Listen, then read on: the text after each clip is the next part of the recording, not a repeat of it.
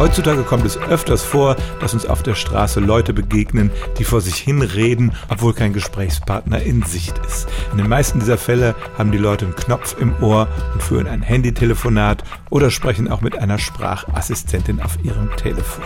Es gibt aber auch Menschen, die reden tatsächlich mit sich selbst und da denkt man vielleicht leicht, dass bei denen im Oberstübchen nicht alles in Ordnung ist. Wer Kinder hat, weiß, dass die in jungem Alter ganz selbstverständlich vor sich hin plappern. Teilweise reden sie mit sich selbst und erzählen sich sozusagen, was sie gerade tun. Sie haben aber auch imaginäre Freunde, mit denen sie angeregte Gespräche führen.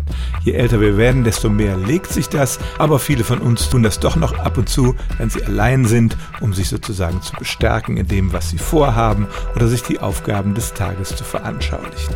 In Gesellschaft ist das eher nicht so üblich, aber Psychologen versichern, selbst wenn jemand das tut, muss man sich grundsätzlich keine Sorgen machen. Selbstgespräche können aber auch ein Anzeichen für Schizophrenie sein und der wesentliche Unterschied ist der, dass die Menschen, die unter dieser Krankheit leiden, nicht nur reden, sondern tatsächlich glauben, dass ihre imaginären Gesprächspartner real sind. Solange sie aber keine Stimmen hören oder sich von unsichtbaren Menschen verfolgt fühlen, sind Selbstgespräche kein Grund zur Sorge.